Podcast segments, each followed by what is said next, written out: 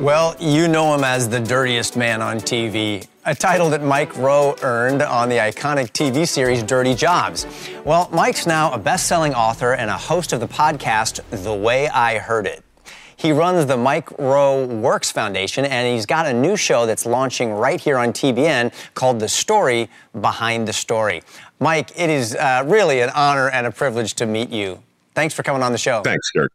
Anytime, man. I'm glad we could do it. I'm sorry I'm not there in person, but these are crazy times. They, they, they are crazy times, uh, uh, but and I think it's kind of crazy that we're meeting here on uh, the set of T- TBN. I think Matt Crouch has something about collecting mics. He has Governor Mike Huckabee on his show. He's got Mike Seaver uh, doing takeaways, and now Mike Rowe. I, this is I don't know. I think the bucket list has been completed for Matt no one can really look into the mind of Matt Crouch and conclude anything definitively. But I've known the guy for about four or five years.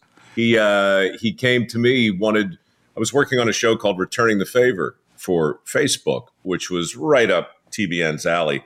But unfortunately, I didn't own that idea. Um, but I did have a show called Somebody's Got to Do It, and he took it and started airing it every Saturday night there on TBN and it worked out great. So now we've got this new project, and you know, it lets Mike be Mike and Matt be Matt, and it's a kick. TBN being such a faith driven network, um, in the scriptures, it talks a lot about uh, work and describes work as actually a blessing, as a gift, not a chore. It's a privilege to work. Um, and you're so connected with hard work and good work ethic with all the projects that you're doing. Why do you work so hard to inspire people to have a good work ethic? Well, I'm not sure that I do. Um, I mean, I spend a lot of time and a lot of thought and a lot of effort. And I suppose if those things all add up to work, then yeah, guilty is charged. But I, I've never really looked at my career as work. Dirty Jobs came to me late in life. It was 20 years ago, actually. I was 40, and that show snuck on the air. Nobody thought it would work. Nobody really wanted it to work, to be honest. It was just a uh, very different kind of program. There was no writing, there was no casting, there was no pre production. We never did a second take. But what we did was present a really honest look at a day in the life of a welder or a right. golf ball retrieval expert or a bridge builder, whatever it was. And the chord that was struck, Kirk, was, was really interesting. It it wasn't about, oh, this is a great show. The feedback was, wow, you got to meet my my uncle, my brother, my cousin, my sister, my mom, my dad. Wait till you see what they do. And so I kind of Forrest Gumped my way into a, a different kind of show 20 years ago when I realized that the country just was starving to have a conversation about the the dignity of work, the definition of a good job, the willingness to get mm. dirty, and the success that often is hidden beyond a, a veneer of grime or slime or mud or something much worse. Well, we, we love watching your shows and we love watching you get dirty. It seems today that young people have this different idea of what it means to go to a job. Um, like, like almost like they're not there to work, um, they're there to have their needs taken care of by the employer. And, and, and you, you talk a lot about. Um, you demonstrate and you, you display good work ethics. What can you can you help us understand what is a good work ethic? What does it look like? The best thing that came out of Dirty Jobs back in 2008 was a foundation called Mike Rowe Works. And I started it mostly as a PR campaign for a couple million good jobs that were out there that nobody seemed to want. Typically, jobs that didn't require a four year degree, but rather the mastery of a skill, mm. training, right? And so the more I began to talk about those opportunities, the more it became clear that what was really required was not certification. It was not a diploma. It was not a degree. It was not, you know, some sort of proof from the Ivy League. It was truly a willingness to show up early, stay late, and master a skill that was in demand. Your happiness, your job satisfaction, the fulfillment of your dream, all that stuff would come later. It was this idea of starting with the opportunity, figuring out how to get good at it, and then figuring out how to love it. And so it was with that reverse commute in mind that we expanded this uh, PR campaign for good jobs into a scholarship. So now we give away a million dollars a year in work ethic scholarships. Mm. And so that simply means we just look for kids who are willing to make a case for themselves. You know, you got to jump through some hoops if you apply for one of our scholarships. I need references. I want to see a video. I want to see an essay. I want people to make a case for why we should pay for their training to become a welder or a steam fitter or a plumber or a pipe fitter. Anyway, to answer your question, it's very difficult to look into a person's soul and determine if they have an ethic for work. But I can tell you if their attitude is decent, if they understand the basics of delayed gratification, and if they use words like personal responsibility and accountability, that separates them immediately from the masses, the wheat from the chaff, if you will. Yeah. Those are the kind of people we're looking for. We're familiar with the phrase uh, work smarter, not harder. But you say that that might be a dangerous way to live. Why? Most good advice that turns into conventional wisdom eventually collapses under its own weight. And once upon a time, somebody said, yeah, you know what? It would be better to work smart instead of hard. They were basically making a case for efficiency and effectiveness. And I've got no problem with either of those things. But if you think about it in terms of the bromide that it's become, like if you Google work smart, not hard right now, you'll find hundreds of pages. You'll find that expression on all kinds of t-shirts and hats and companies have done whole conferences dedicated to smart work instead of hard work. That's the problem with so much of what happens in our society today, in my view. We wind up making a case for one thing at the expense mm. of another thing. Hard work is never the enemy. Hard work is not a bad thing. If you can work in a way that's more efficient and more effective, that's a good thing, but not at the expense of working hard. And what we want today in our workforce and as our for our neighbors are people who who work smart and hard. Maybe one of the reasons people are having a hard time getting motivated to go to work is because of this universal basic income idea. The idea that the, that the government will take care of our needs with no strings attached. You don't have to show up from nine to five anywhere. Uh, do you think that there's unintended consequences that can come from that? I think that in a very general way, we go through many phases in our life, but the biggest line between who we are is who we were as children and who we are as adults. And at some point, you simply can't be taken care of. I just don't believe part of being a grown up is looking for the government to become our parent. Our government has a lot of responsibilities. And part of those responsibilities is putting policies in place, in my view, that discourage poverty and encourage ambition. I don't know that simply paying people to do nothing is going to uh, accomplish either of those things.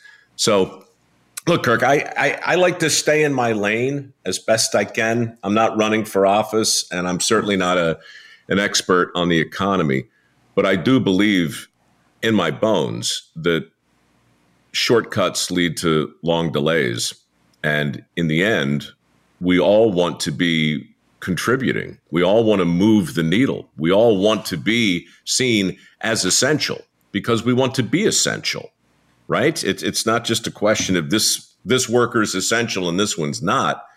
That that worries me to no end.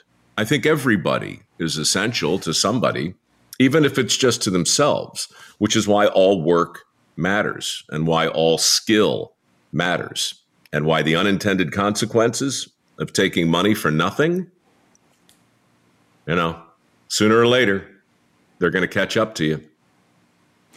Mike, you, you created something called the Sweat Pledge, which I absolutely love. I'm printing it off. I'm, I'm, I'm going to give, copies to everybody that I know, especially my own children. Listen, if you're watching this and you have not checked out this Sweat Pledge, you're going to want this uh, for all of your kids. I mean, listen to it. I believe I've won the greatest lottery of all time. I'm alive. I'm walking the earth. I live in the United States. I believe there's no such thing as a bad job. Don't you want your kids to, uh, to believe that? How about this one? I don't follow my passion. I bring it with me wherever I go. And I love this one. I believe the most annoying sound in the world is whining and complaining. Drop the mic. Uh, this is this is fantastic. It just needs to be posted on all of our kids' uh, bedroom doors so that they read it when they walk out uh, into the world every day. When we come back, I want to talk to you some more, but I want to talk about your latest endeavor, your new show, uh, the story behind the story. Let's get into that right here on TBN. Please don't go away.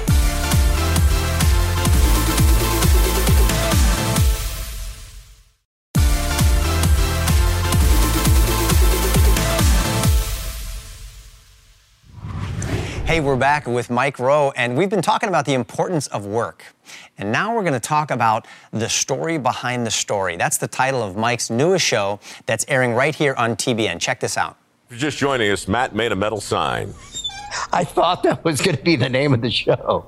You made a sign. What do you want, a parade? The sign is already made. So why are we changing the title of the show after the sign was made? Well, the show is my podcast, which is called The Way I Heard It. A naked burglar stuck inside an air vent of the Denver bank he was attempting to rob on a warm summer evening way back in 1973. We're going to sit down and discuss the stories in my podcast in a new show called The Story Behind the Story.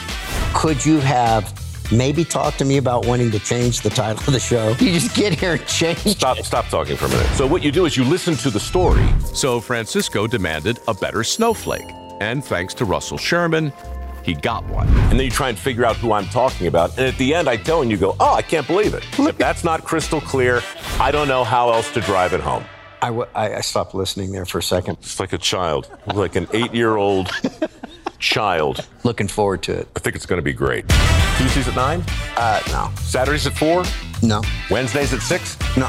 Let me show you the sign out here, though. That looks great. So this is a new show that is really based on your wildly successful podcast. So what what what what made you want to get into podcasting and telling these truish tales? I started writing these short mysteries in the style of Paul Harvey, who used to do Yeah. uh, a radio show called The Rest of the Story, right? Yeah. And so I started writing these things and then I started reading them and then I started posting them. And well, millions of people started downloading them. So now I'm stuck, right? I, I, I keep writing these stories week after week after week. And um, unbeknownst to me, Matt Crouch was one of the guys who was listening to them. And one night he called me at home and he said, Mike, you know what? I think I could take some of your stories. And at this point, I was sitting on a stage in an empty theater, just reading them to the empty theater because I just thought that was an interesting thing to do. Yeah. He said, I can take that video and I can bring the stories to life with full on Hollywood style cinematic recreations. I said, Oh, that's a stupid idea, Matt. Honestly, you know, nobody's going to watch that. And besides, if you do it, you're going to wreck the surprise at the end. You'll you'll mess up the misdirects. He said, Ah, yeah, I may, you might be right. Well, you know, Matt, he goes away for like three months. And then he comes back and he shows me three segments which he had taken without my permission. He just takes them, hires dozens of actors, and brings these stories to life exactly as he had imagined them. And he showed it to me, and I said, Oh, you know what? I got to admit, they're pretty good.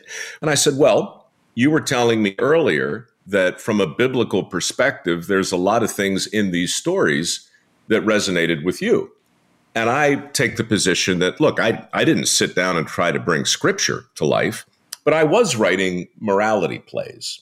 And I was trying to find things in these stories that would resonate both with my sweat pledge, my foundation. And as it turns out, a lot of those things are compatible with a lot of what the Bible has to say about things like hard work, delayed gratification, personal responsibility, and so forth. So suddenly we've got this weird mix, Kirk. I mean, we've it's a it's part performance art it's part cinema and it's part talk show. It's the story behind the story. So, are there any particular episodes that are coming up that we should be on the lookout for? Something you're you're really excited for people to see without giving it away, without giving away the twist ending? No, because it's impossible, Kirk. This is the hard. We joke about this all the time. This is the only show I've ever worked on that is truly impossible to promote because you'll wreck it, right?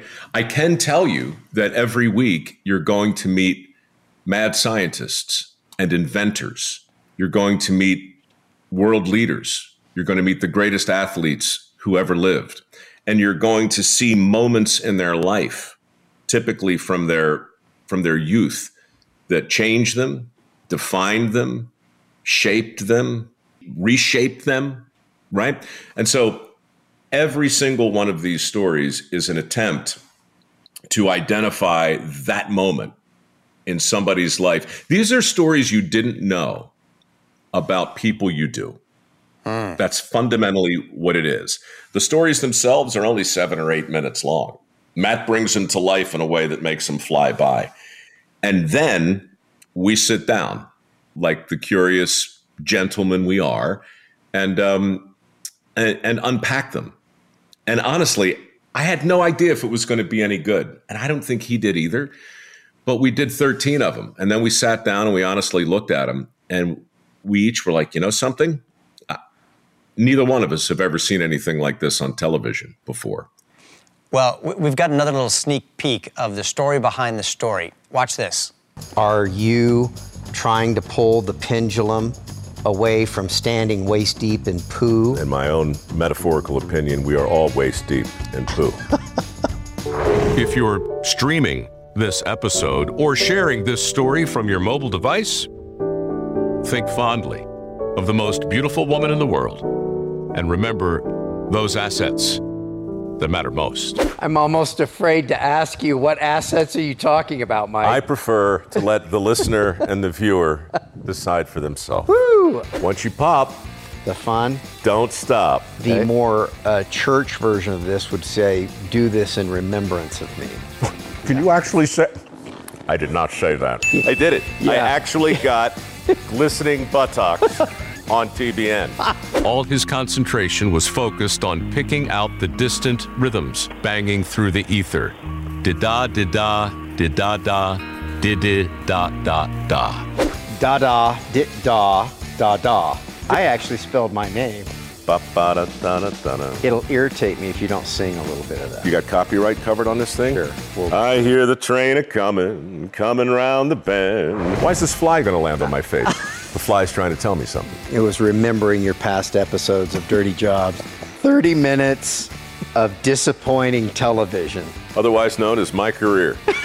the problem, Mike, is that the emotional climax has already happened in this episode when you admitted that I was right and you were wrong. I'm not done. I'm done, though. okay. All right. It's good to be the king. Good to have your own network.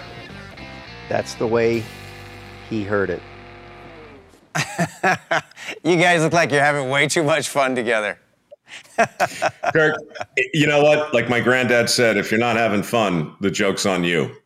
And I, I mean, honestly, Matt a he's a terrific interviewer but mostly he's a he's a very creative guy, and it was really fun to watch him have so much fun with these stories. And then sitting down with him in Colorado and and talking about them like this, it's um like I said, it is one of the strangest, oddest, but enjoyable interview formats I've ever seen. Well, I, I, and I love what you're doing here. So, so Mike, are you, you're actually studying the lives of interesting people throughout history.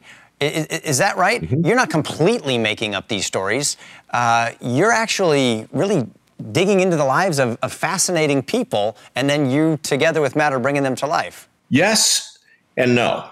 The the podcast is called The Way I Heard It, and for a brief period, based on that sign outside Matt's barn, the show was going to be called The Way I Heard It right. as well. Uh, my book is called The Way I Heard It. My life is based on this idea that I'm saying, look, I could be wrong. I probably am. But here's a story that I heard, and I want to share it with you. And so we live in this time of fake news. We live in a time where people are very, very skeptical, not just of journalists and politicians, but even our scientists. You know, there's people are so long on certainty and and short on actual facts that I didn't want to be another guy out there saying, "Hey, hey, hey, listen to me. I've got the truth. Listen to me. Trust me." I don't I don't try and persuade that way. So I'm telling you a story the way I heard it. That doesn't mean I'm lying to you, but it does mean I'm filling in the blanks with what I imagine could have very likely happened based on what I know about the subject. And so it's a mix of truth, it's a mix of creative license. And when it comes together, both of those things really do give us a lot of permission to get the story behind the story. So, are, there any particular life lessons that you've learned from studying these uh, these fascinating people and, and and these truish tales throughout history? I'm always interested in persistence because persistence is a quality that we almost always associate with work ethic, determination, stick to itiveness, all of that stuff I grew up hearing. This is a good thing. But of course, it's also equally true to say that it's staying the course only makes sense if you're going in the right direction. So when I find stories of people who stayed the course and prospered, well, that's less interesting than finding a story of somebody who quit because they realized they had gone down a wrong road and they wanted to make a change in their life.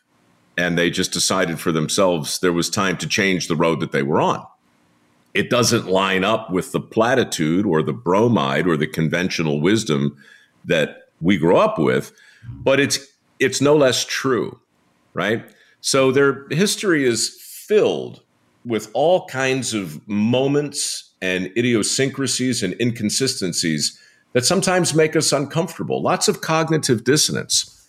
Hitler loved dogs and he liked to paint.